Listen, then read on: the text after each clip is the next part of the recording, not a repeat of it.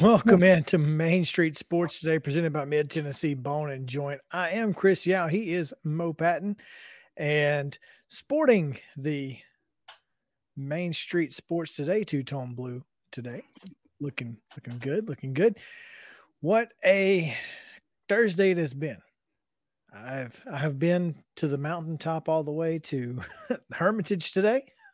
and back home to Columbia. But uh, yeah, looking forward to another fantastic show that we have lined up. Mo, what's going on, man? Well, I've not been to Hermitage. Well, so, consider yourself uh, lucky. I, I, I think that kind of puts me a few steps ahead of the game. Actually, well, I did get I did get free sauce though. I got some got some ribs sauce and and a couple other sauces from our friends at Acme Feed and Seed. So Okay. At least I got some free sauce out the deal. There you go. I don't know that it paid for my gas, but gas up there is super cheap, man. It was I paid 262 a gallon. Hey, we were in Murfreesboro last night. We paid two fifty five. So see, okay, you got to get out of Southern Middle Tennessee to get some decent gas. well, you definitely got to get out of Franklin. So oh, there's no question. You can buying gas in Franklin is is like you just feel like there's a guy holding a gun to your back and just saying pump. As like, as, as, mean, as, as my dad once said when we pulled up to a pump, Jesse James carried a gun. You know, I mean, at least you knew he was bad. Yeah, yeah, exactly. So Justin, how you like that Jesse James reference? That is two per. That is two in one in each show. That's true. That is that is true.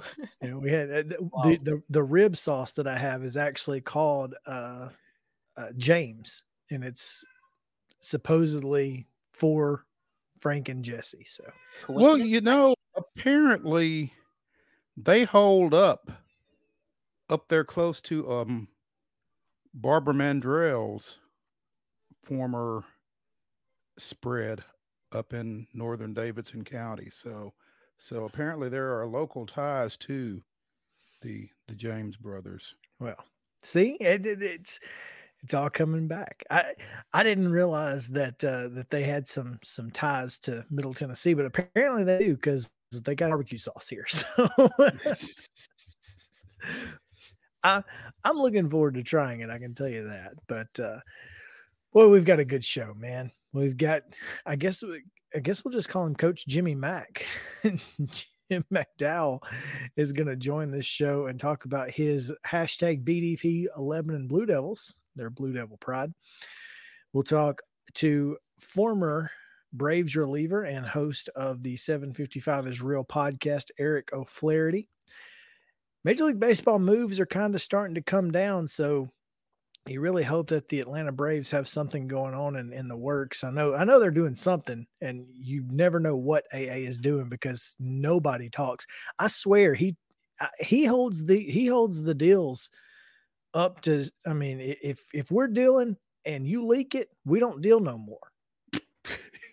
like I mean, it's impressive how he's been able to keep this stuff on the on the hush. Yeah, I mean, with the exception of the Matt Olson thing, because I guess that was just for some reason that was just an obvious move. I don't know, but you know, short of that, everything that the Braves have done under, under Alex Anthopoulos has been shocking. Yeah, I mean, eh, you just you, you, see a random tweet from the Braves and you're like, "Whoa, where'd that come from?" Who knew? Um, so yeah, that, it's really impressive what they've been able to do. We'll talk to Eric about that and some other moves around Major League Baseball. Lots of big ones over the last couple of days. So we'll get into that and much, much more. Pretty big news coming out of the TSSAA today, and we'll get to it here in just a second. But before we do that, let's go ahead and get into the results. And these are way too many results. That is yesterday's. So hold on, don't don't copy that. Justin. Um, we'll get into yesterday's results and today's schedule, and we'll do that on the rundown. This is the rundown. In girls basketball action yesterday, um, Lead Academy defeated Republic 38 22. Don't know what happened in the boys' game. Okay. Um, Are these women? This women's Yeah, game isn't. all of this is yesterday. Just Oh. the high school was was the wrong ones. Okay. Women's basketball action yesterday. Southern Illinois defeated Tennessee State 100 to 72. I think that was a day game because I think we talked about it yesterday. We did. Men's basketball, Tennessee defeated Eastern Kentucky 84 49. Vanderbilt, with a couple of free throws at the end, defeated Pittsburgh 75 74 at Memorial Gym. And the Memphis Grizzlies with a 123 102 win over the Oklahoma City Thunder. Doubleheader basketball action tonight. Cheatham County hosting Greenbrier. These are all 6 p.m. tips for the girls, uh, boys to follow. Kenwood is at Clarksville. East Hickman hosting Mount Pleasant. Watertown is at FC Boyd. Hunters Lane goes to Goodpasture. Harpeth is at home against Houston County. Clarksville Northeast is at Hopkinsville, Kentucky. Mount Juliet hosting Riverdale. La Vergne goes to Rockvale, and Lancaster Christian is at the Tennessee Heat. Wonder where they where do they play? I don't know. It's a heck of a question. so there you go. If Girls you on- know, let us yeah, know. yeah. Let us know. Yeah, and girls basketball action at five o'clock tonight. Saint Cecilia travels to Ensworth. Women's basketball tonight. Cumberland is at Freed-Hardeman. That's a five thirty tip. Also at five thirty, UT Southern is at Bethel, and Cedarville is at Trevecca at six. Fisk plays at Lane College. Men's basketball action tonight. Cumberland's at Freed-Hardeman at seven thirty back end of a doubleheader, as is UT Southern at Bethel at approximately 7:30 and Fisk at Lane at 8. On the ice, the Nashville Predators travel south, take on the Tampa Bay Lightning. That's a six o'clock puck drop on Bally Sports South, and that is your rundown.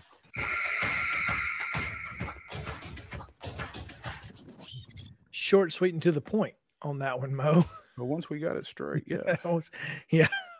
We, I'm glad we didn't go through all of those Tuesday scores. But uh, so our top story today coming out of the TSSAA Board of Control meeting, the uh, and and talk about shocking because I'm not sure that anyone saw this even coming, especially to a vote. But apparently, a unanimous vote approved.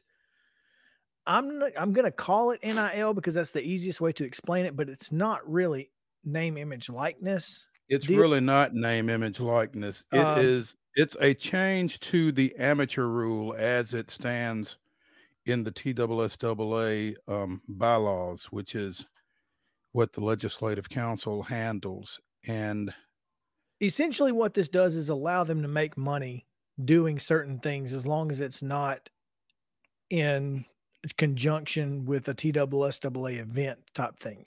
As long as it's not in conjunction with a TSSAA event, as long as it's not, they are not representing their school specifically. Reading from the change to Article 2, Section 18, which is the amateur rule of the TSSAA bylaws, and goes into effect immediately. Students may receive payment for activities not related to performance, provided they are carried out in a manner that does not suggest or reasonably suggest the endorsement or sponsorship of the TSSAA school. The students' activities for which they are compensated may not include an image or likeness of the student in a uniform or other clothing or gear depicting the name or logo of the TSSAA member school the student is attending or has attended. No reference to TSSAA accolades or championships may be used in the students' activities for which they are compensated. So you can't say Mr. Football Marcel Reed is hosting a passing camp. You cannot well, I guess you could. I guess you could because that's a tennis that's a Tennessee Titans thing. So I guess you could say that, but yeah, well, that's going to get real gray real quick. real quick, it just got real gray. My first my first thing. We- We're now in yeah, the gray area. Yeah, you you you may have just violated it right then. Who knows? And- and but what you can't say is MBA quarterback Marcel uh, Reed is.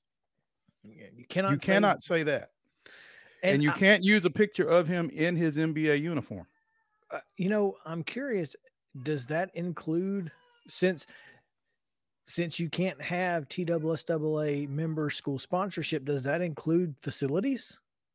Can I host a camp At if MBA? at MBA? If I'm Marcel Reed, can I host an indoor passing camp? You know, at that facility. You probably you you probably better do that thing at D1. That's what I'm thinking. I'm thinking you're you you've got a better option, you know, of doing it at you know if you're a baseball player doing a hitting camp or something like that, doing Mhm. it at the local uh, city park, not your school. Exactly. I mean, That's if you want if you want to be sure to steer clear, you you may just want to get with your local rec league or something like that and do that. And just rely on folks to know who you are rather than saying, you know, the Columbia Academy's Bryant Baranik. Sure. Yeah, this is and and that's why I, I, I it's not necessarily I mean it is a way to get into the NIL realm because you are using, you know, if I have a picture of Marcel Reed and I, you know, I put Marcel Reed passing camp, it's my Mhm. name, image, and likeness that is promoting the camp and I can get paid for it, but that's not really what it is. Um, It's it's tiptoeing up to NIL. right. Uh, it's not exactly NIL. It is allowing kids to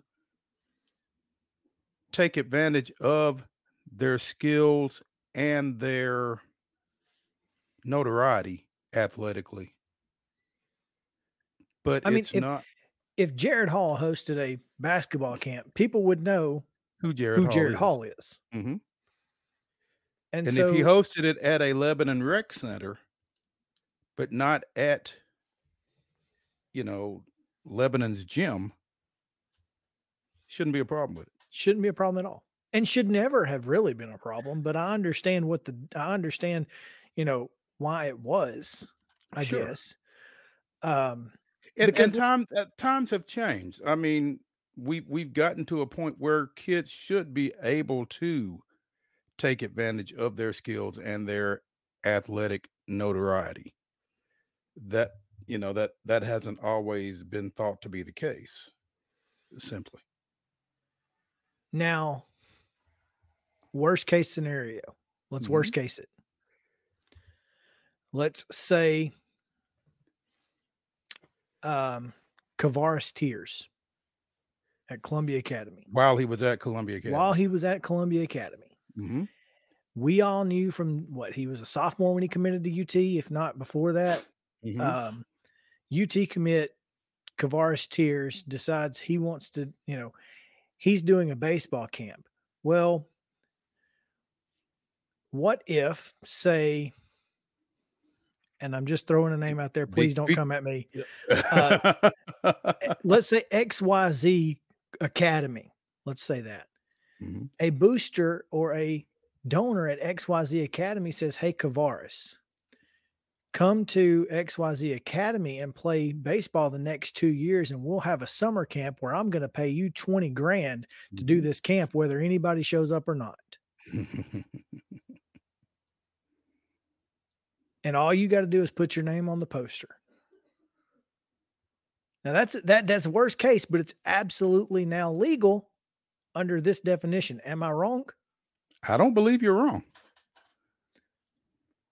So And and and and I don't believe it's out of the realm of possibility. I think there's a couple of schools out there that might be interested in this. I'm Whatever your worst case scenario is, it's going to get it. tested. yeah, it's, somebody's going to test it. There's no It's going to get tested. So, I- mean, this is a Pandora's box because, you know, somebody's going to push the envelope. It's human nature, it's athletic nature. Somebody wants to see how far you can take something, always. And you know, Stephen And Hargis. somebody, even with this new rule, somebody's going to be declared ineligible as a result of this. I would. That's almost a guarantee. I mean, that's about as close to a guarantee as you can get. I think. Um, Somebody's going to lose ineligibility over this. Stephen Hargis tweeted, and I want to I, want to pull the tweet up because I don't want to get it wrong. And but but essentially, what he said was there are a couple of times over the course of the TSSAA and his coverage of it Mhm. um, that it feels different, like groundbreaking in terms of how it will affect statewide prep sports. Today reminds me of how it felt nearly 30 years ago when the D2 split was voted in at the Mhm. state basketball tournament. Now, you having been here and, and covered all of those type things, does I mean, is that what you're feeling like right now? I feel like this is a what's the word I'm looking for? This is a change on that scale. I mean, Stephen, Stephen and I have been doing this for pretty close to the same amount of time, and I don't I don't disagree with him on that assessment. This this is a game changer. That's that's game- what I'm saying. It's it, Yeah. it- it- it's a huge move in the world of high school athletics. I- it kind of brings the TSSAA into the 21st century in terms of its thinking. But again, I think I think it also opens a Pandora's box because you've got a lot of people out here who really care a lot about their high school athletics. And you know, I'm not going to get into calling any names or anything like that, but I have some specific situations in mind but this is going to get challenged and your your hypothetical that you just threw out there 20,000 may not be the number but there will be something along those lines to come out of this and somebody's going to have to make a decision as to whether or not it's allowable. Or or because they are trying to get forgiveness rather than permission somebody else is going to try have to try to protect their eligibility after that scenario takes place after the fact. Yep. Mhm. Man, that is tough. Um be I- careful I- what you wish for be careful what you wish for. There's there that that is absolutely the truth. And so there you have it. That's a, that is a little bit in into the world of what's going on at the TSSAA Board of Control meetings. There's a lot, a lot more, a lot more coming out of it, and a lot of things that are far more um, tangible and probably impactful but I do think this is going th- this is going to be a hot topic as most most everybody's already got a column out. so there's that.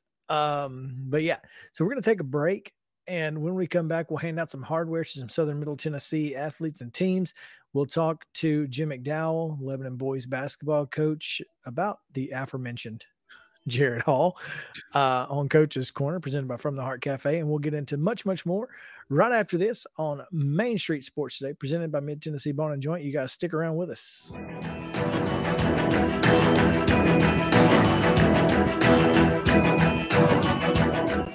Mid Tennessee Bone and Joint treats your orthopedic injuries and existing conditions. Our trained physicians will get you back in the game faster. Contact us at 931 381 2663 or www.mtbj.net.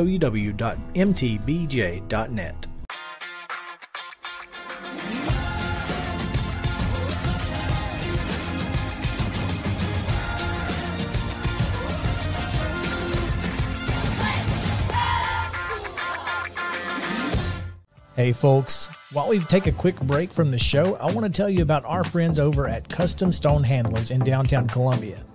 Ed Rich and his team at Custom Stone Handlers believe in leadership. And outside of the military, our greatest leader building platform is sports. Custom Stone Handlers proudly encourages young people to get in the game.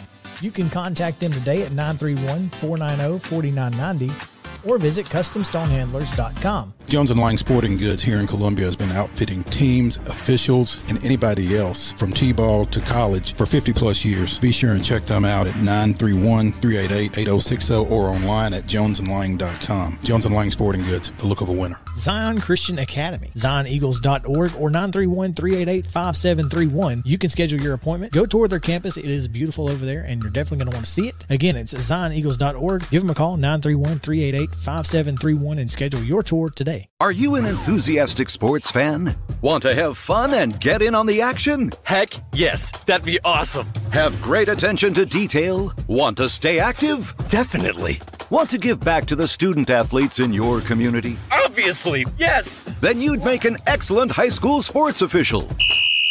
We need more officials in Tennessee. Because with no high school officials, there are no high school sports. Sign up today at highschoolofficials.com. Mid Tennessee Bone and Joint has been the official sports medicine provider for Maury County Schools for more than 40 years. We specialize in orthopedic injuries, and our Ortho Quick walk in service lets you bypass the ER. Visit us online at www.mtbj.net.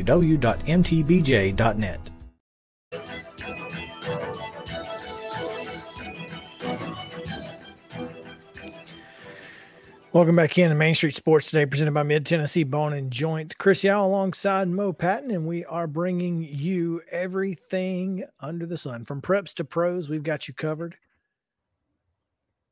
Plenty of, plenty of news to get to from all levels of athletics today, including preps and pros, and we'll get to.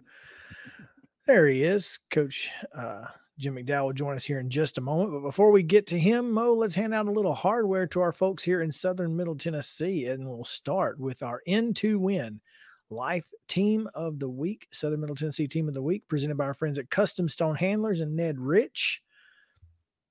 This one is headed up to South Williamson County.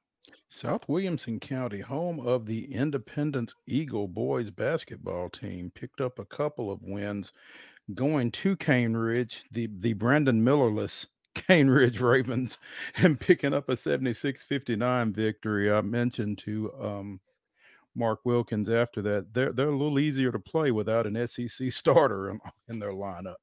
And um, then last Friday, they followed that up with a 79 43 win at home over a pretty good Rockvale team. So, a couple of big wins for the Independence Eagles last week. Our Southern Middle Tennessee N2 Win Life team of the week. So, and our Southern Middle Tennessee, Middle Tennessee Bone and Joint athlete of the week, we're going to go to the mats. Going to the mats, Landon DeSalle Summit's junior 138 pounder pinned his way through the Black Horse Invitational down at um, Houston High School in Germantown this past weekend. Five pins, won the 138 championship, and was named outstanding wrestler of the tournament. And that's, that's good enough for us. Is that good? That sounds good. That's, it's that's pretty good. Okay. I, am not a wrestling guy, but five matches, five pins sounds good. Mm, yeah, that there you go. That that's that's pretty much all you need to know right there. can you do much better? No, no, you can't. That's no, that's literally really the best you can do. Yeah. Yeah. so congratulations to to those uh, award winners, and we appreciate uh, appreciate you guys submitting your uh, your athletes and teams for consideration. Please do so. You can do that. M Patton at Main Street Media T in.com. And who knows, maybe you will be next. We go now to Coach's Corner, presented by From the Heart Cafe out in Chapel Hill. From the Heart Cafe, keeping you fed and happy, whether it be through breakfast outside in the breakfast barn. I say breakfast barn, that's what I'm calling it. Uh, it's a trailer, but it's nice. Uh, or lunch with the best desserts and sandwiches that money can buy, or with catering. They'll keep you so happy. I promise you, you're going to want to go check them out. Go see Renee Hart at From the Heart Cafe out in Chapel Hill. Drive a little, eat a lot. nice. Nicely done. Uh, and joined now by Jim McDowell or Coach Jimmy Mack on Twitter. Coach, how are you? Thanks for joining us. I'm good. I've talked to John Wild many a morning when he's stopping there to, at that breakfast trailer to get some biscuits on his way into Summit. So Not surprising. I know all if you're No. talking to John Wild, you're prob he's probably eating and you're probably talking about it. One hundred percent. or or if he's not eating, he's either getting ready to eat or here's what's crazy is as much as he's up on meat and threes and that kind of thing, to look at him, you'd never know it. I mean, it, it's not like me, you know, talking about food all the time. So Uh, he's, yeah, I think his height helps him on that. That's for sure. He hides it well. yeah, he does. Jim, um, your Blue Devils off to a what? Six and two start now following Tuesday's win, spoiling the homecoming of Troy Bond and his Brentwood Bruins. But um, what do you like about the way you guys are rolling right now?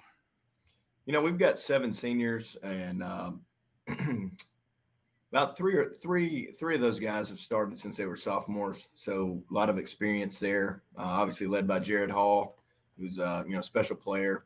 Um, he's averaging 31 and 10 right now. Um, they're our first. Uh, we're actually five and two right now. Through our first seven games. Um, bright spot for us has been another senior, Landon Ingles, uh, post player. Uh, he he got some minutes last year, uh, but he's really stepped up his game over the course of the offseason. He's and he's averaging 14 and 8 right now. Um, another he's a six eight post kid inside, so he really utilized his offseason to get stronger and get in the weight room and really worked on his game. And so uh, just had some other guys step up as well. Caden Baird, a senior uh, point guard, um, has, has played well. Uh, our quarterback uh, Jalen Abston's come back uh, the last few ball games and starting to get his basketball legs under him. Uh, senior senior guard Wyatt Bowling um, is also been a, a solid player for us, averaging about eight a game. So we've got several guys that are contributing, and um, you know we we've got a tough schedule that we've we've played thus far and will continue. Um, but I, I do like the. It was good to get a good well, win on the road at Brentwood uh, on Tuesday.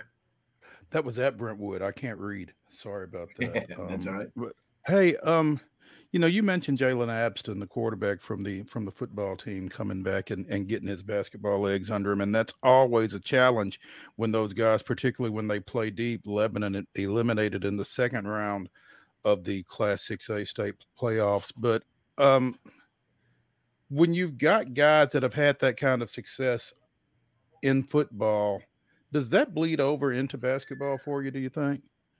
Yeah, we uh, Coach Gentry and I we got a really good relationship, and you know we, we want our guys to be able to co- to compete as much as possible, and whether it's on the football field or whether basketball or you know our baseball coach Will Wakefield, uh, we got a lot of guys that play multiple sports, and you know with the success that they've been able to have the last few seasons out on the on the gridiron, uh, that's not no coincidence that that carries over on the, the hardwood, and you know those guys they they come to the point where they they kind of expect to win whenever they set foot on the on the field or on the court. And uh, you know and it's not just Jalen you know we've got uh, Aiden Donald that's at the East West All Star game this week uh, that's that's uh, you know been a contributing factor for us uh, Bryce Nizik is another kid that was a starting safety at football that's come in and and uh, you know he he comes off the bench really good three point shooter and then uh, Chasten Dixon is a uh, transfer from uh, actually Dickson County uh, that started and, and played quite a bit at, at football at receiver and corner.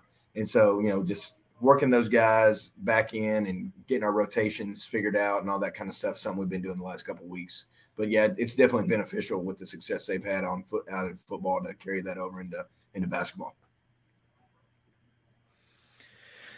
Coach, with uh, the holidays coming up, that means that you know you're going to be traveling quite a bit to to get some of these games. And you mentioned your schedule. Your schedule has been tough thus far, and it doesn't get much easier when you go out to Bartlett uh, for Battle of the Bluff this weekend, and then you you go next weekend to Knoxville. Just in, just trying to get a, a lay of the land from from corner to corner of the state. Apparently, as you'll go to the Knoxville Convention Center for the Five Star Hoops Jam and play uh, Knoxville Webb and Richmond out of North Carolina.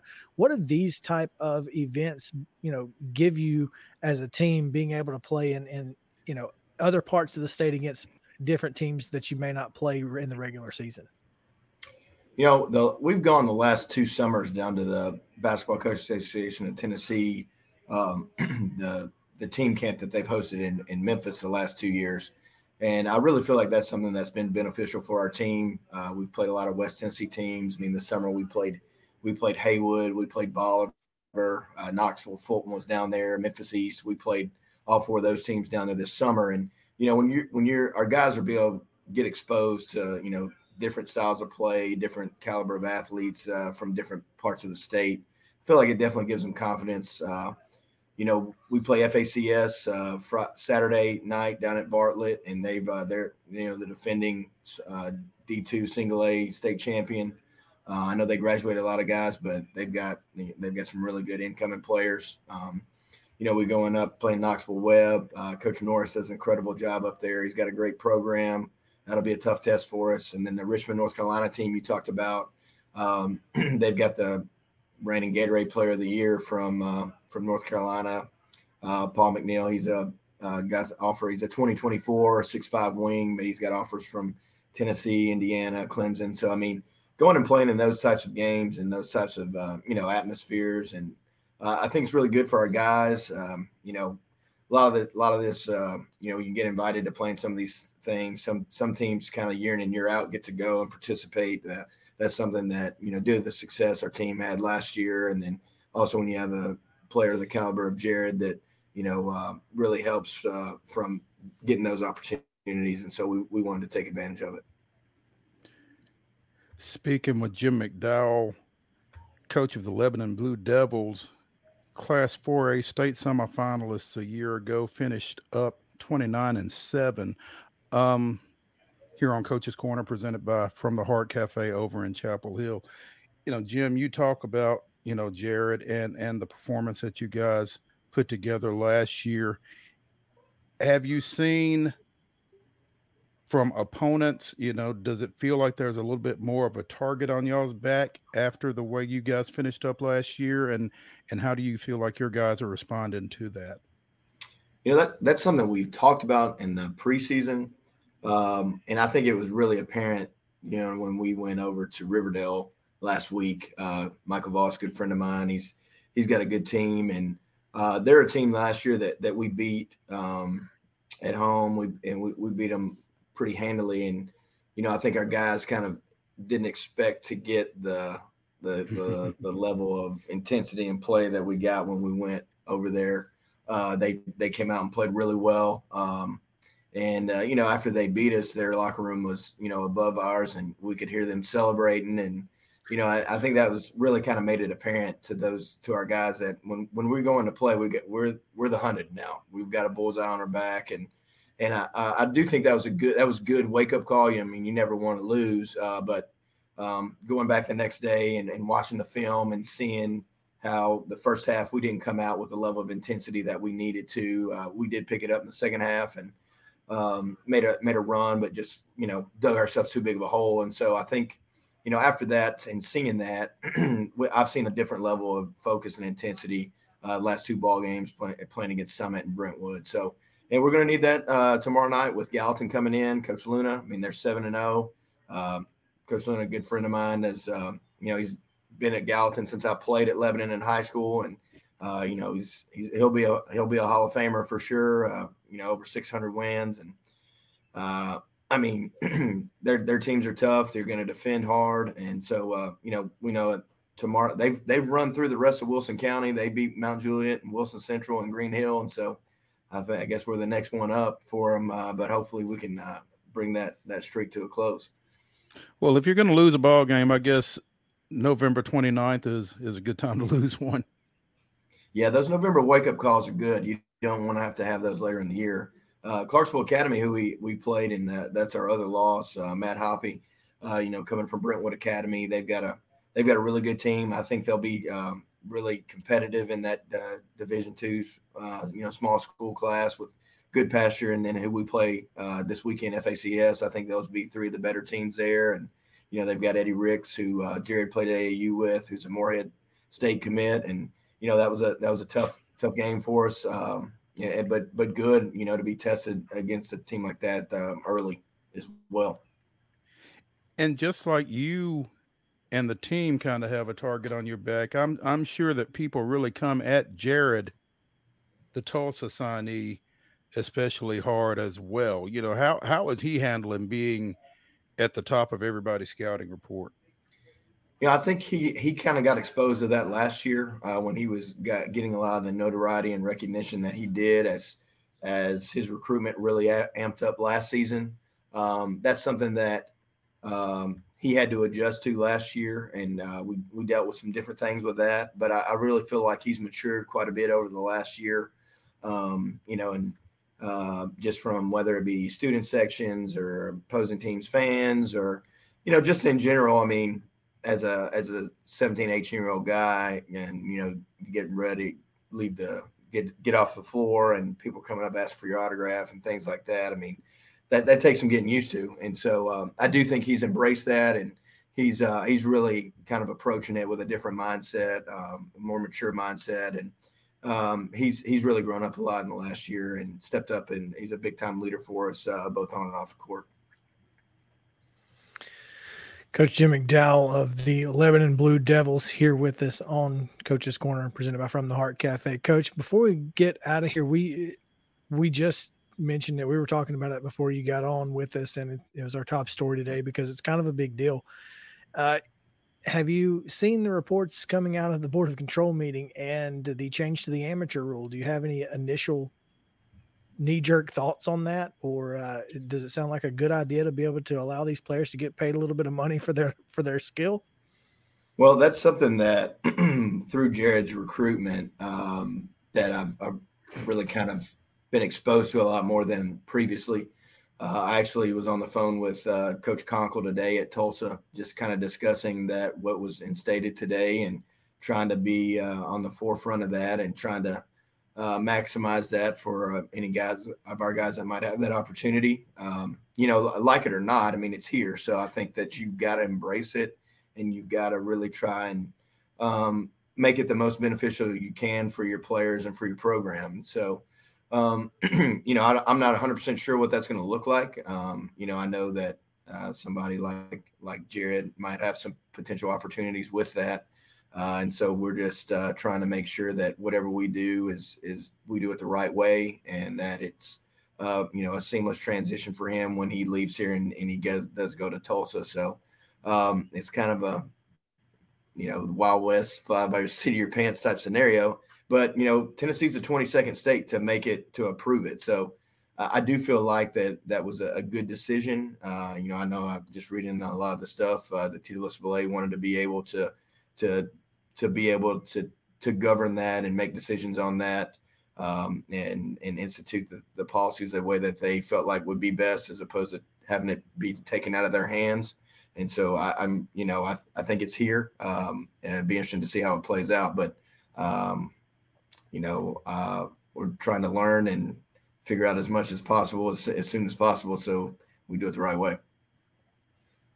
All right. Well, there you go. That's I think I think that's a that is a very very good way to look at it. We just say, you know, you you have to do what you have to do at, to take care of it and and then, you know, we'll, we'll catch the rest of it on the back end, I guess. Right. But hey, whatever whatever it takes, Coach. We appreciate you taking some time with us today, and uh, look forward to uh, catching you guys out on the on the hardwood throughout this this holiday season and into January and February. We appreciate it, and uh, good luck.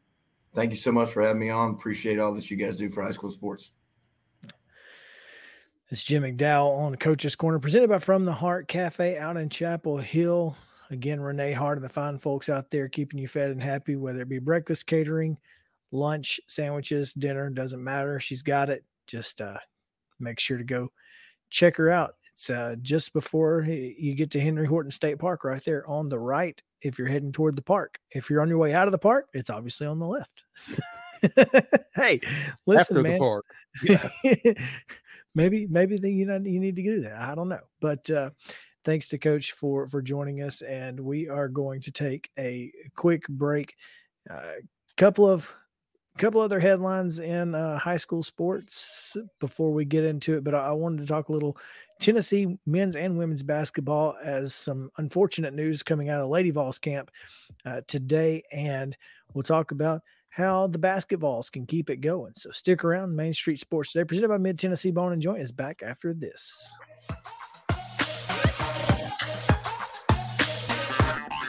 This is Chris Yow with Main Street Sports Today. Every show, Mo Patton and I welcome friends from all across the sports landscape, from high school coaches and reporters to national, college, and pro sports personalities. You never know who might stop by for a chat.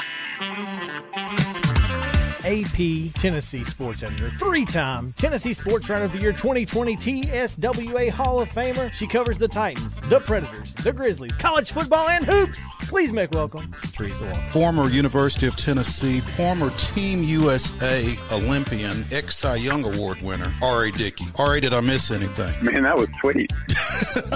yeah, that, I need to listen to that before I go to bed every night. That was nice. Has five sports Emmys. That's not bad for the other guy in Wham, Ryan McGee. other guy in Wham married the best looking girl, Bananarama. So other guy in Wham had a pretty good life. From preps to pros, we're taking on the sports topics you care about. Tune in across Main Street Media social platforms at 2 p.m. or on demand on your podcast distribution platform of choice.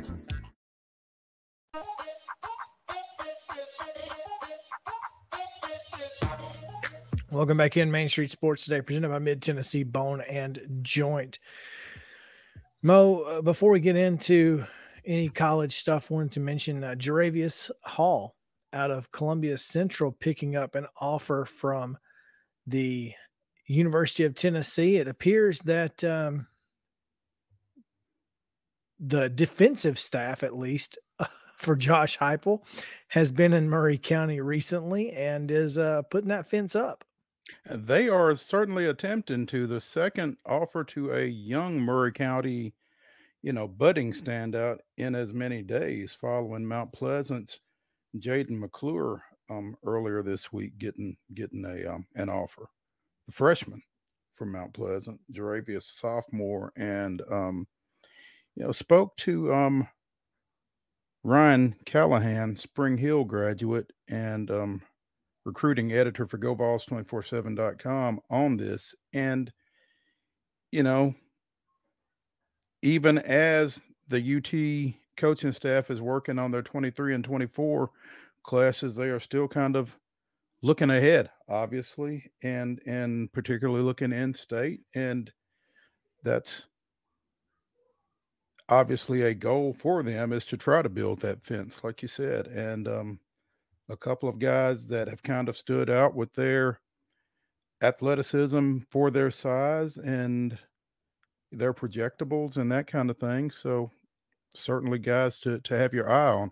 And as you and I talk, Chris, it's particularly kind of stunning that their first offer comes from a power five program of the magnitude of you know the university of tennessee so but you know this this isn't the end for either of those guys obviously now they got to kind of live up to that and and continue trending in the direction that folks feel like they are so Well, you but know, it's it's certainly fun to have that on your twitter account Well, yeah, absolutely. And here's, you know, what I think is something to take away from this, and you and I both realize it. I mean, Maury County has kind of been because, you know, th- these teams haven't made deep runs into the playoffs and, you know, gotten the exposure that maybe some think, you know, maybe some other teams and players have.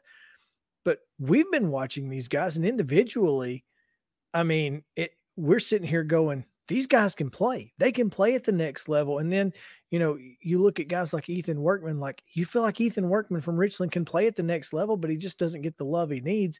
And so it's nice to finally see uh, some Southern Middle Tennessee athletes getting the love that uh, that they need south of Williamson County. Uh, Yeah, south of Williamson County. And, you know, there has been a trend here over the past 10 or 15 years. I discussed this a few weeks back with Chris Pointer, the um, athletics director of Maury County Public Schools. There's, there's been a trend and there's been a thought that you can't get there from here. And there are there are a number of athletes who have Maury County roots that wound up playing their high school ball elsewhere and getting those type offers because there was a a thought process that they couldn't achieve that playing here. And so hopefully that's starting to kind of swing a little bit with these two guys and and hopefully some other guys as well. So. Yeah, when the flagship school of your home state is is extending an offer in your freshman and sophomore seasons, you got to feel like that is at least a a start in the right direction. So, looking forward to seeing what those two young men do in the next couple of years. They're they're going to be fun to watch. J- Jaden McClure specifically, I, I mean, on both sides of the ball is just disgusting. And then Jaravius Hall has been a disrupt a disruptive factor for the last two years for last two, absolutely, from the So- start of his freshman year. I mean, yeah, he he was never not a problem. this is almost a what took you so long for Jaravius, to be Yeah. honest. And and he's got he he has a little bit of the of- of the pedigree bloodline too, uh, being cousins with one Shaq Mason. So Doesn't like- hurt.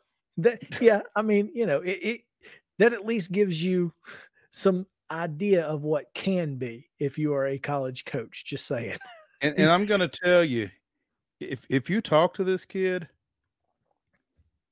he's mature beyond his years. He's really fun to talk to. I've enjoyed every encounter I've had with him, and um, he's, I, I believe he's going to live up to the hype. I do too.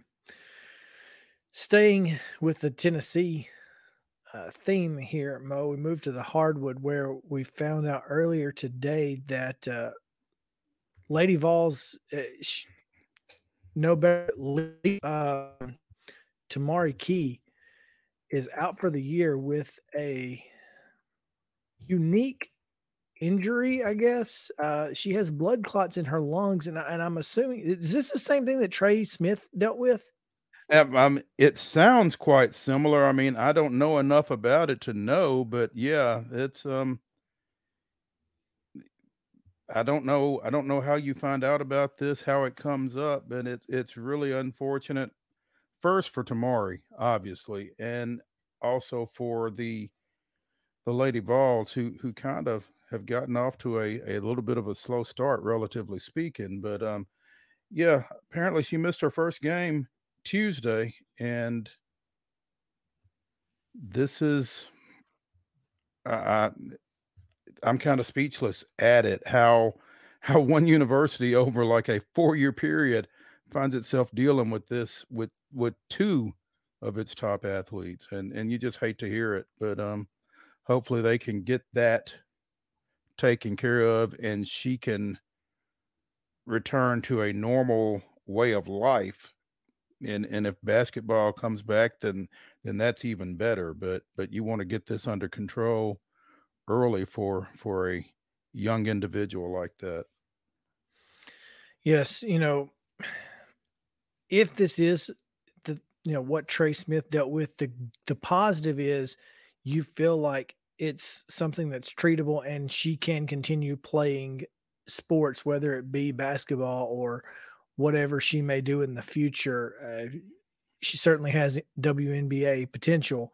Uh, you you hope that you know she is able to to come back and play because you know f- you want to go out on your terms as an athlete. That's just that's just the the nature of being an athlete. Going out on your terms is is really uh, what you want to do, and this is not the way you want to go out if you're if you're key. And you know, she is that leader. She is she's the on the floor leader for this team, and like you said, they've been struggling. So, you know, how does Kellie Harper get this? You know, get this team back on track? Well, sometimes you have to use stuff like this, you know, win one for the Gipper kind of thing. well you know they were they were struggling with tamari they were five and five or they were four and five before beating chattanooga by 30 on tuesday um without tamari so um again they've struggled um top five to open the year unranked and so with or without Tamari Key, they had some work to do. Uh, they've obviously got more work to do now. But again, I, I really hesitate to to look at Tamari Key's situation in basketball terms. I mean, that's just bigger than that. Yeah, it is. Um, Tennessee in their remaining non-conference sorry games before getting into SEC play after the holidays. I think they have Wright State next, and or yeah, that's it's definitely Wright State schedule, not Tennessee schedule. Um, they have Wright State next, but um, but going forward, you know, you're you're looking at you know UCF and Stanford. You got to go to Stanford, you know, in a week. 10 And- days, December 18th. That ain't no fun. and that's not a place you want to be going, especially without your best player. You, that- at, Um, at less than full full throttle, yeah, that that's going to be a tough one. So, and and again, UT having struggled to this point, that's that's it's a tough matchup right there. So, Um, I will say this, you know, the Virginia Tech lost three points at home. You at least feel like this team is trending in the right direction. Again, this is the only loss in the last four games. That loss to Gonzaga still frustrating because not to They blame had it some on help with that one. but yeah, not to blame it on officiating because you shouldn't be in that situation, but it certainly wasn't the it certainly wasn't the best officiated game that they've it had. was not the best officiated game, but you know the the early losses to Ohio State and Indiana, that one, That's the pretty good. Indiana at TBA, Mhm. those were kind of glaring as well. So, and, And that wasn't officiating. no, neither of those were absolutely not. Uh, Jordan Horston is coming on lately. She's been the leading scorer in four of the last five. Um, and Rickea Jackson, who apparently has been held out recently. Coach's decision. So I'm not sure exactly what that means, but let's hope the coaches make a decision to get her back before they go to Palo Alto. Yeah, yeah. that would be really nice. But but understand, you know, you don't know what what what the team is dealing with in that situation. And Kellie, I'm going to trust Kellie Harper hmm uh, and, until she gives me a reason not to. So, and so good luck to the Lady Vols. They got Wright State on Sunday, UCF at home on next Wednesday before heading out to Stanford. Um, and then they start SEC play the 29th at Florida in the O Dome or whatever it's called now. yeah, I'm, I'm not sure what it's called now. I don't think it's been the O Dome in a minute, but um, Well, Yeah. it, it will always be the O Dome to me. I understand. I Uh, understand. yeah, uh, but on the men's side, Mo, um, you know, ever since that loss here in Nashville, seems like this this Tennessee basketball team has found its groove. well, I think they've won seven in a row. And and I think Julian Phillips has been a big part of that groove. Yeah, you know, one of the things that you know, Julian Phillips, who, you know, I didn't really expect him to be the leading scorer this, you know, this deep into the season, but it's been impressive watching him, you know, kind of come into this program and and be immediately effective. hmm And he's certainly been that. Uh, he, along with Santiago Vescovi, who was the preseason first team All SEC select, uh, have really kind of they've been the rocks that this team has to has to rely on. And here's the thing: they've got four players who are averaging double figures right now, Mo. And that's you know from a coach's standpoint that's kind of what you look for because that's really tough to prepare for. We were, we were just talking with jim mcdowell from lebanon about jared hall who's averaging 31 and 10 which is pretty unbelievable at the high school level but you know as an opponent you kind of know who you got to stop when somebody comes in with those kind of numbers.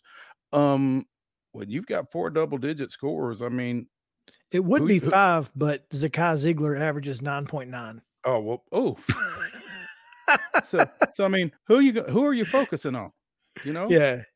And and Zakai's coming off the bench. He hasn't started since game two Well, since Uh, that game in Nashville specifically. when Rick Barnes said, You're not starting anymore. Yeah. Which and and, look, and Zeigler said, fine. You know, Hey. whatever. You're gonna play me anyway. it, you and here's the thing I, I promise you I, I know this sounds crazy but i was i had a conversation with my high school coach one time he said chris i can't start you because you stink when you start you're too hyped up I put mm-hmm. you in after the tip off and you're you're fine. But I cannot start you. And I'm like, okay, that makes sense. You're right. I, I'm, you know, I've I've not played anything at any level basically, but my, my I, I always thought that it's starting maybe a little overrated. I mean, are you on the floor when it's over? Are you are you on the floor when it's time to win? That know? there you go. And Hey, and I think that means a lot more. Maybe. But is it cool to have your name called out? Yes. Well, that's that's why you have to make sure that you've got a, a PA guy that announces subs and that kind of thing, which Uh. doesn't happen in football, I guess. But you know, for We did- we did have a, a great PA guy uh, when I was in school. So yeah. But eh, but I mean, eh, if you're in there when it's winning time, that's That's that's, all that what matters. I that's what's important, I would think. So you know, yeah, and, and this this particular you know this particular team, uh, Mo, you go down the top six scorers, and number six is when you get to Josiah Jordan James, who a lot of folks thought would be the you know the guy to look for, but he's been he's been out recently, and has he been back since the battle for Atlantis? you know i'm not let me let me look at yesterday's box score. Yes he played 16 minutes was 0 for 7 and 0 for 4 from three point land. Oh, and still, one so point, I mean, the two turnovers three fouls. The fact that they're having the success that they're having with him at less than his best really bodes well for this team as well.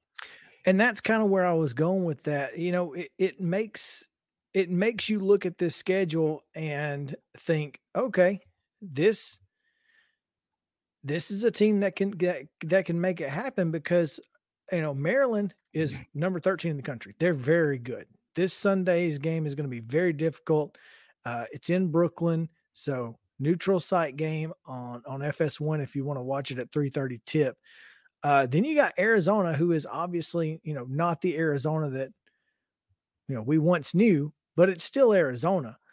And, you know, then they get Austin Peay before SEC play starts. And then SEC play, not to, you know, I'm not to hit Coach you know, Davis with any strays, but Ole Miss and Mississippi State don't strike fear into your heart specifically. Um, nor does South Carolina or Vanderbilt for that matter before you play Kentucky at home. So you're looking at a team that, you know, you get a win on Sunday and you've got a lot of momentum heading into league play. You know, you and and that's a Maryland win to come after beating Kansas in um, the battle for Atlantis. So, I mean, that's a couple of pretty significant scalps right there if you're able to pull that one off. No question. So Tennessee looking forward to this to this Sunday for both uh both the future and to see uh if they can continue doing what they've been doing. We're going to take a break here and when we come back Eric O'Flaherty will join us talk a little Braves right after this on Main Street Sports Today presented by Mid Tennessee Bone and Joint so you guys stick around with us.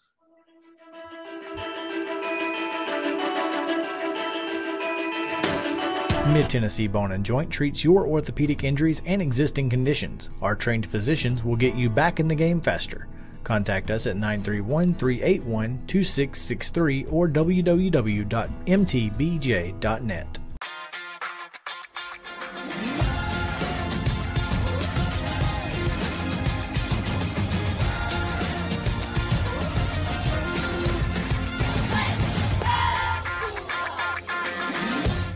Hey folks, while we take a quick break from the show, I want to tell you about our friends over at Custom Stone Handlers in downtown Columbia.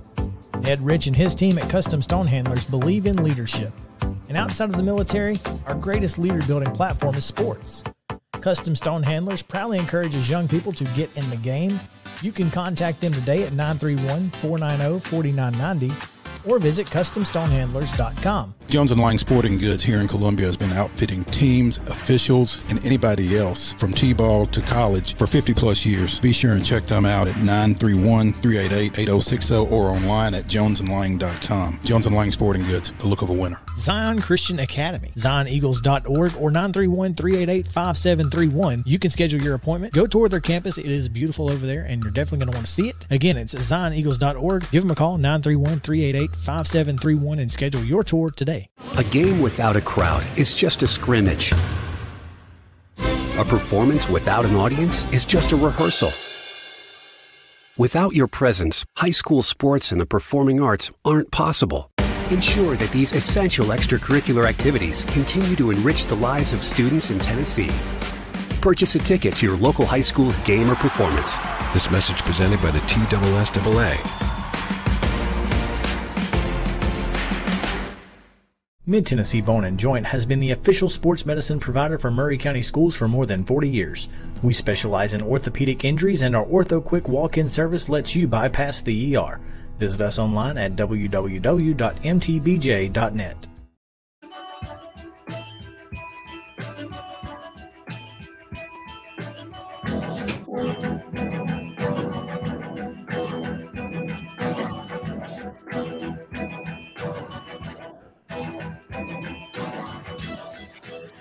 Welcome back into Main Street Sports today, presented by Mid Tennessee Bone and Joint. Chris Yow alongside Mo Patton, and we are honored to have our next guest, former Atlanta Braves reliever, and now co-host of the 755 is Real podcast with uh, David O'Brien, Eric O'Flaherty joining us now. Eric, welcome back.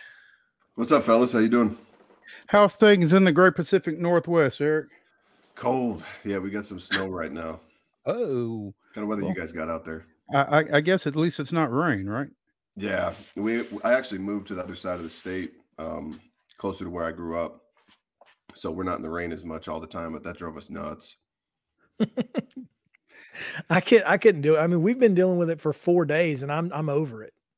Yeah. Well, my wife grew up in it, so it didn't bother her. But we just got to a point where, you know, once we had kids and they weren't going outside because it was raining, and you mm. go through four or five months of just you know 60% of the time it's raining we couldn't handle it so it's nice out here we get a lot more sunshine eric um i guess the winter meetings have pretty much broken up and to much of the braves fan base's chagrin no news really came out of there other than the acquisition of detroit tigers reliever joe joe jimenez um in, in, a trade that cost them Justin Henry Malloy, and it's kind of sent Braves Twitter into into well, it's made them a Twitter, I guess. But I mean, um, as you followed this team, is it as frustrating for you as it is for most of the fan base that we don't know anything about what Alex Anthopoulos is going to do? Uh, no, not at all. Uh, you know, the team won 101 games last year. So there, there's not these massive holes to fill. You know, I mean, I'd like to see him bring Dansby back. Um, that's probably the biggest, the biggest move that I feel like they need to make. Um, otherwise, if you look at the team, you got so many guys locked up long term on team friendly deals. Um, you know, maybe left field. Um, they could hope that Ozuna does something and, and turns it around, has a big year, and he's capable of hitting 35 when he's hot. Um, so we'll see. Uh, but you know, that's just kind of the way they operate, and it hasn't been a bad thing. Um, it's it it turns into you know during the season there's not the same kind of distractions because AA basically leaks nothing, and you know I, I think that it, it can be frustrating as a fan to see what the Phillies are doing, what the Mets are doing. But you got to remember the Braves won the division again, and and all their horses are coming back it's you know that's that's really what you have to keep saying it feels like you have to keep saying that to some people on on the social media so you know I, have kind of just been uh, hands off with it but it is interesting because you're right it, when you look at everybody that's coming back you, you, don't really necessarily need a whole lot of pieces obviously kenley jansen is uh, is headed to the red sox but you mentioned dansby you mentioned Marcell Ozuna. uh, at some point you you probably expect to get Adam Duvall back. You've still got Eddie Rosario. Are are there's you know are those guys you know, going to play roles next year for the Atlanta Braves? Are they possible trade pieces? Where do you see those guys? Well, I think they have the luxury of, you know, I think it's a lot of times it feels like you have to fix all these things in the offseason, but they have some guys that they can give chances to and and see, you know, how spring training goes, how the first couple months of the season go, and then you can make a midseason trade too. But Mhm. if if Ozuna comes out and does what he did a few years ago, you know, I, I know that his um his reputation's kind of taken a hit the last few years, but this guy's still got crazy pop. And when he's locked in, there's really nowhere to pitch him with his bat speed. Um, it's not something you want to bank on, but it's the same thing at shortstop. You know, they could give um, Vaughn a, a try at shortstop, and he's working with Wash, who I watched. I watched Marcus Semien have one of the most challenging seasons I've ever seen at shortstop uh, when I was with Oakland, and Wash basically got hired to to work with him and get him right. And Wash followed him around day in day out. I mean, he was calling his name every day. You know, I mean, you could see it wearing on Marcus, but look at the shortstop it turned him into. So if there's questions about whether uh, Grissom can play shortstop or not, um, he's working with Wash. It, Wash can work some magic. So you got that. You got that kind of as a backup plan. You got Arcia. Um, left field, you got a few guys you can try out, and you know, I'd, I'd like to see him make some moves too, just like everybody else. But there's just there's not this uh, there's not this drastic, you know, gaping hole that they need to fix. It's they won 101 games. Eric O'Flaherty, former Braves reliever, joining us here on Main Street Sports today, presented by Mid Tennessee Bone and Joint. Eric, explain to me the rationale that Vaughn Grissom isn't ready to play shortstop. How do we know know? I don't know it. You know, I mean, I, I was really impressed with the at bats he had last year. I never saw him play shortstop.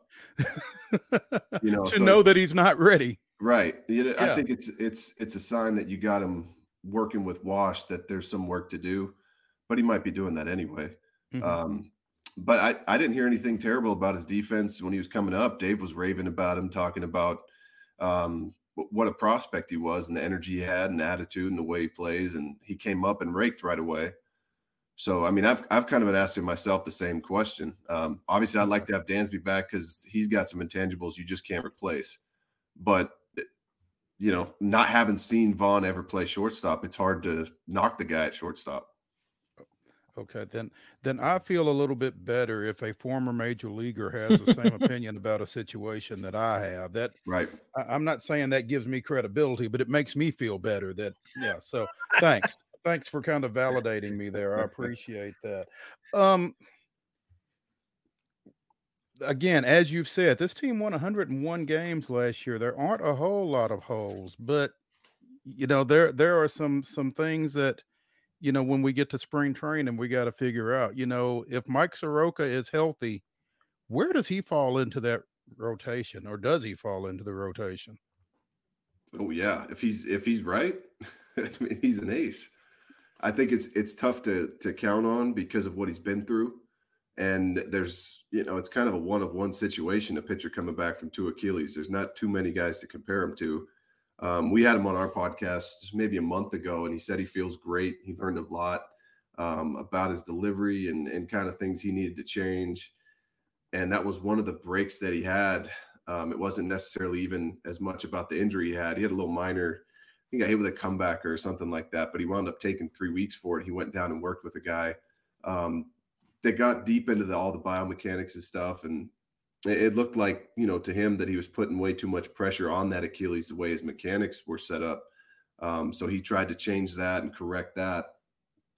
But if that guy's healthy, I mean, it, it's so easy in baseball to forget what how good somebody is and what they're capable of and what they've done.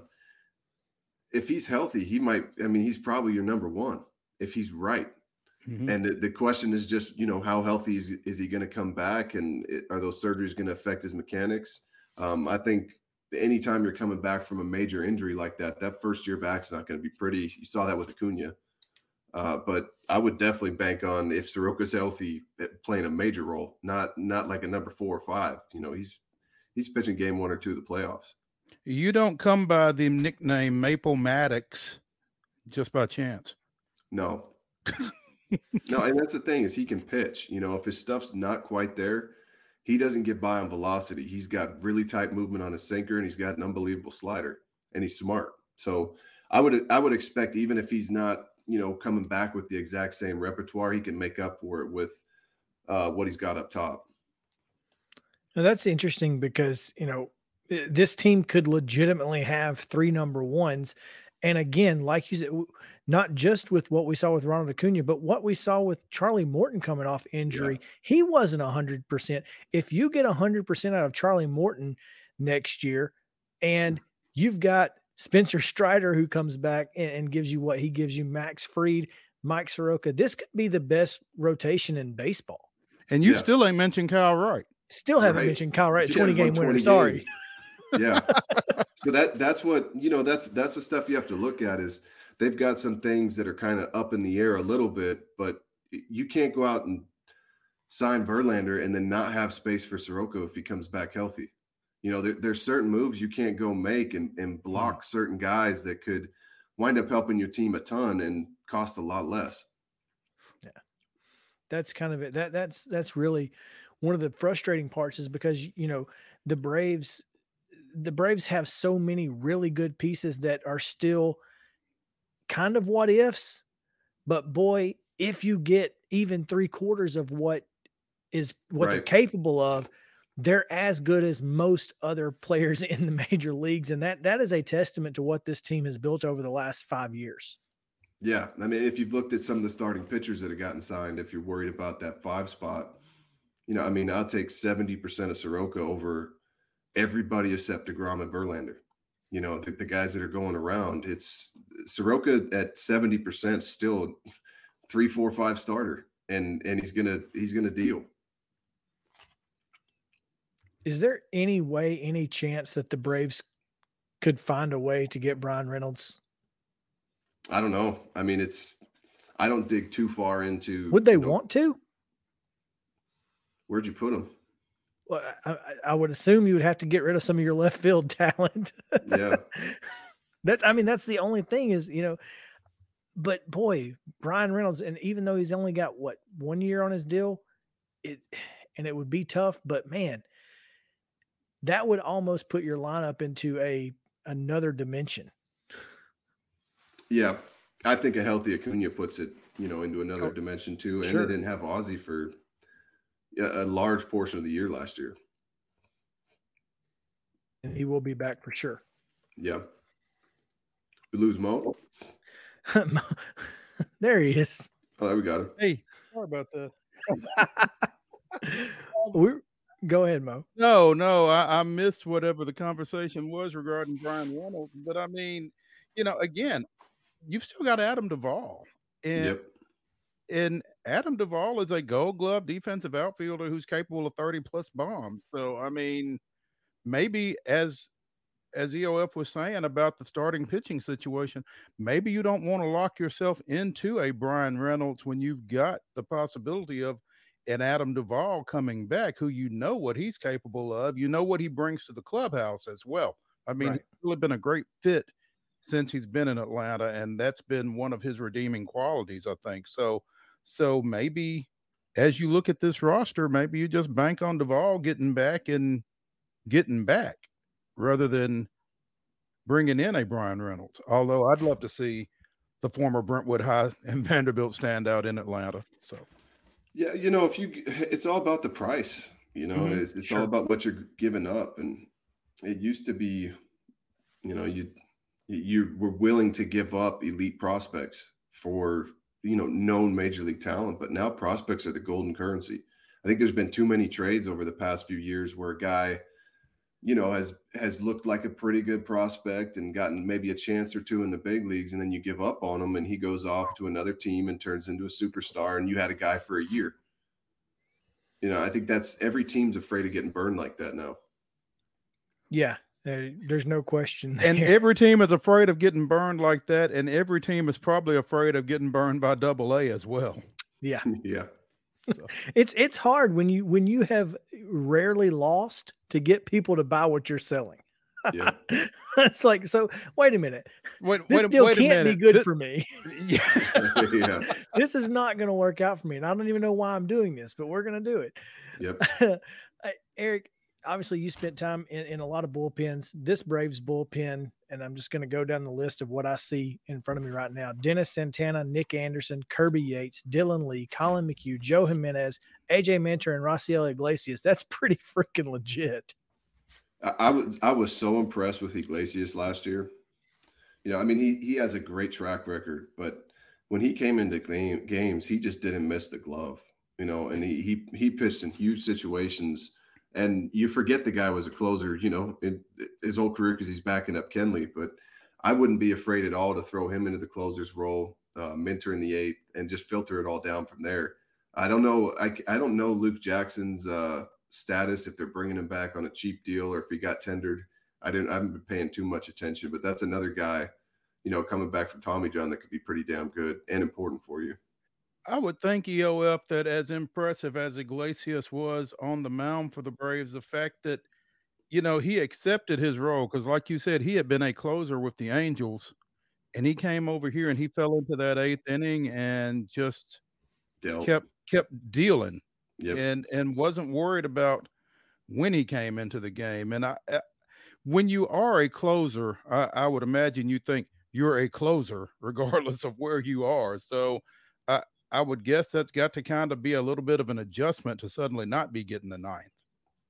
Yeah, yeah. I, for me, setup is the best the best role in baseball because you you know when you're going to pitch. You know, you got the eighth inning, but if you get in trouble, you got the team's best pitcher, you know, relief pitcher coming in right behind you to bail you out of jams.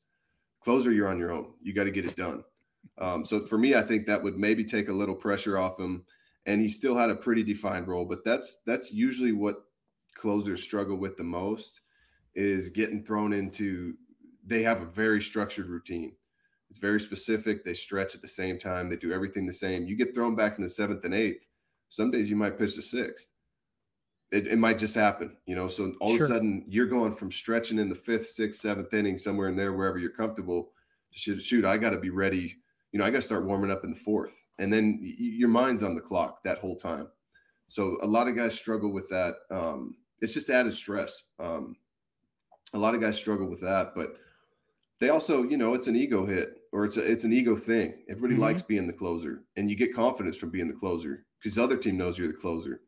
You know, you come in and, and feel good about yourself, and I think a lot of guys that won't accept that role for me, you know, it's not really a demotion. We just got somebody else we're having close, but it's really hard not to appear selfish when you won't go to a winning team and throw the eighth. And any guy that does, or at least you think that's common sense, but any guy that does, uh, I always think it's cool and and admire that that they just, you know, no attitude, no drama. Yep, I'll throw the eighth, and then they go out and deal. Speaking of clocks, the pitch clock, how do you feel about that? I love it. I, I was never slow, you know. It's like, not- You're like, I'm not even worried about, it. You know, just like read the swing, get on the mound. You, you get a sign if you don't like it, shake to the one you want. But uh, I, you know, they got to speed the game up some way. And some guys just drag their feet and have their whole routine. Um, I think Kenley's actually one guy. I mean, Kenley's slow. He's he's going to have to speed it up. But for me, it wouldn't have been any problem.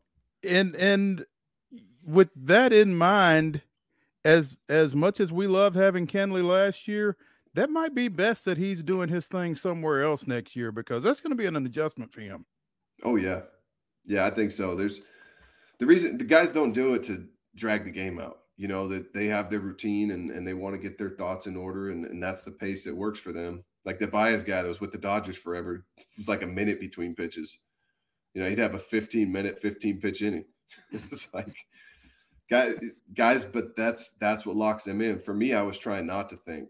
You know, if I if I started getting in my head and thinking, then I was in trouble. But if I just kind of blacked out and threw whatever pitch the catcher put down, then I could execute. So I was trying to stay out of that space. So it worked well for me, and I'd have no problem with it. You know, the, the faster the better. Don't thank you. Only hurt the team. Yep. There you go. Eric O'Flaherty, former Braves reliever and now co-host with David O'Brien on the 70, 755 is Real podcast, joining us here on Main Street Sports today. Eric, we appreciate your time so much, man. We we uh we look forward to hearing more and looking forward to spring training. Yep. No problem, guys. I'll talk to you soon. Sir. Thanks for having me. Thank you. All right, we take a break now. When we come back, we'll talk a little bit more so about some moves around the major leagues. So stick around. Main Street Sports Day, presented by Mid Tennessee Bone and Joint, is back after this.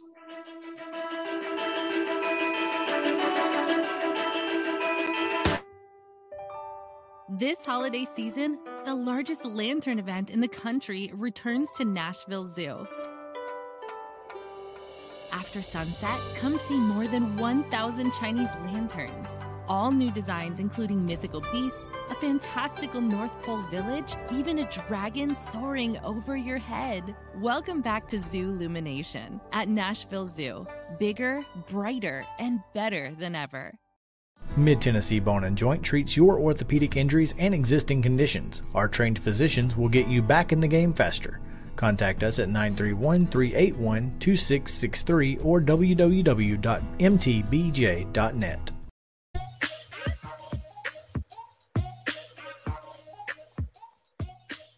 Welcome back in Main Street Sports today, presented by Mid Tennessee Bone and Joint. Chris Yow alongside Mo Patton, and we are in our final segment of the day. Mo, some other major league moves of note. Mm-hmm. Uh, we just mentioned Kenley Jansen's headed to the Red Sox. Um, you know, were you surprised at the Aaron Judge deal? A little bit. I mean, I was surprised to see him go back, but it's tough to turn turn down nine three sixty. All right. I'm gonna I'm gonna try to repeat this story best I can. Mhm. I, I I won't get it exactly right, and all the numbers won't be right, but it's pretty close. I was watching MLB Network, and the stat was that there have only been like 40 something players who have been as heavy as Aaron Judge. Now, obviously, he's six seven. It's a little bit different. He's 280 something pounds. Eighty two He's 282, is what he's listed at. which means probably 290. Well, I, I think I, these are listed weights that you're getting ready to reference. Now, go ahead. You've seen this though. Uh-huh. Okay. So 270 something is the is the the cutoff here and only one person who's ever played at 35 36 or 37 30 years old mhm. uh, has hit a home run and it's bartolo colon Big sexy. now if you if you're the yankees do you feel like this was a this is what it's going to take to get the deal done and we we would rather have him for 5 years than not have him at all Well, I think one that not everybody's 270 or 280 is is created equally. and i don't think his is And and I, I think it looks a lot different on six seven than it does on six three or five ten or whatever else. I Sure. think also, you know, you're talking about a guy who right now, this past year, I don't know how many starts he made in center field, but I mean, you're talking about an athlete at six seven two eighty two. And, you know, you could move him to a corner, you could move him or back to right, you could move him to a corner, you could move him to first base, you could move him to DH, and it's not necessarily going to affect his offense, which is what he's out there for. He just hit 62 home runs. So, it would be hard not to re-sign the guy who broke your franchise record for home runs in a season right yeah. it'd be real difficult And and I mean everything that you heard last year about Aaron Judge was if if there has been a New York Yankee maybe over the last 10 years or whatever, he is it. He Yeah, he's he the is- embodiment of the he's the embodiment of the New York Yankees. I mean, and I think that they were going to do whatever it took to bring back the embodiment of their franchise. Um, and and I think it would have been embarrassing to some degree had they not. Yeah. I mean, I'm just glad he's not, you know, going to be in the NL West. Would have to deal with it. but uh but yeah, it, it is it is a situation where I think this guy's going to end up. He's not going to. I don't think he's going to play the last two years of this deal. At least not to the. Le- he's going to be a DH kind of guy. And look, Aaron Judge as a DH is probably better than sixty percent of DHs out there. He's probably So- better than whatever they had at DH right now. probably. And So- so, so, that's. I mean, I, I think it's a. I think it's a solid deal for the Yankees. Uh, and kudos to them for making it happen. Um, elsewhere, Willson Contreras to the Cardinals. That's frustrating. Uh, It's frustrating, and the numbers, what five years, eighty-seven point five, are kind of frustrating. If you're if you're a Cubs fan, you've got to be mad that you didn't get something for him. Well, sure. I mean, what what were the Cubs thinking? Not trying to get rid of this guy, Tra- trading. I also It's something. You're you're also mad that he's going downstate, basically. Sure, yeah. I mean, and, and now he's a Cardinal. Are you kidding me? Yeah, and we got to see him however many games. Yeah, What are the Cubs doing? Other than in the Dansby Swanson sweepstakes, I don't really know. And why? I don't why are you in the Dansby Swanson sweepstakes at this I- I- point? I don't know. I mean, and if you're Dansby Swanson, why the Why are you hell would you consider the Cubs? well, because his soon-to-be wife plays soccer there. I don't know, man. Now, I, would think that I would think that they could both afford plane tickets. They could probably afford wheels up, but I mean, I don't guess there's anything wrong with being in the same city. No, and if that's and, and hey, look, far be it from me to you know to hate on someone for wanting to be close to their significant other. I don't blame I don't blame them at all. But I mean, it's your career you're talking about here, man. I mean, and, and look, you're you're gonna you're gonna do you. Eh, Dansby is not gonna be a Hall of Famer. We know that, right? So it's not gonna that doesn't really matter. But boy, it just seem, would seem weird to go to a team that just stinks and isn't trying to get better. Well, I mean, he's got his ring. He's got his ring. You're right. You're right about that.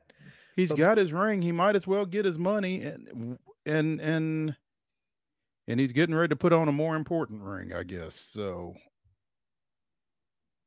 um you know, I don't know, man. I'm I don't get it. I mean, I'd I'd love to see Dansby back in Atlanta with the whole Vandy boy situation and what he brings, but I'm 50 50, but yeah. I, I'm I mean I'm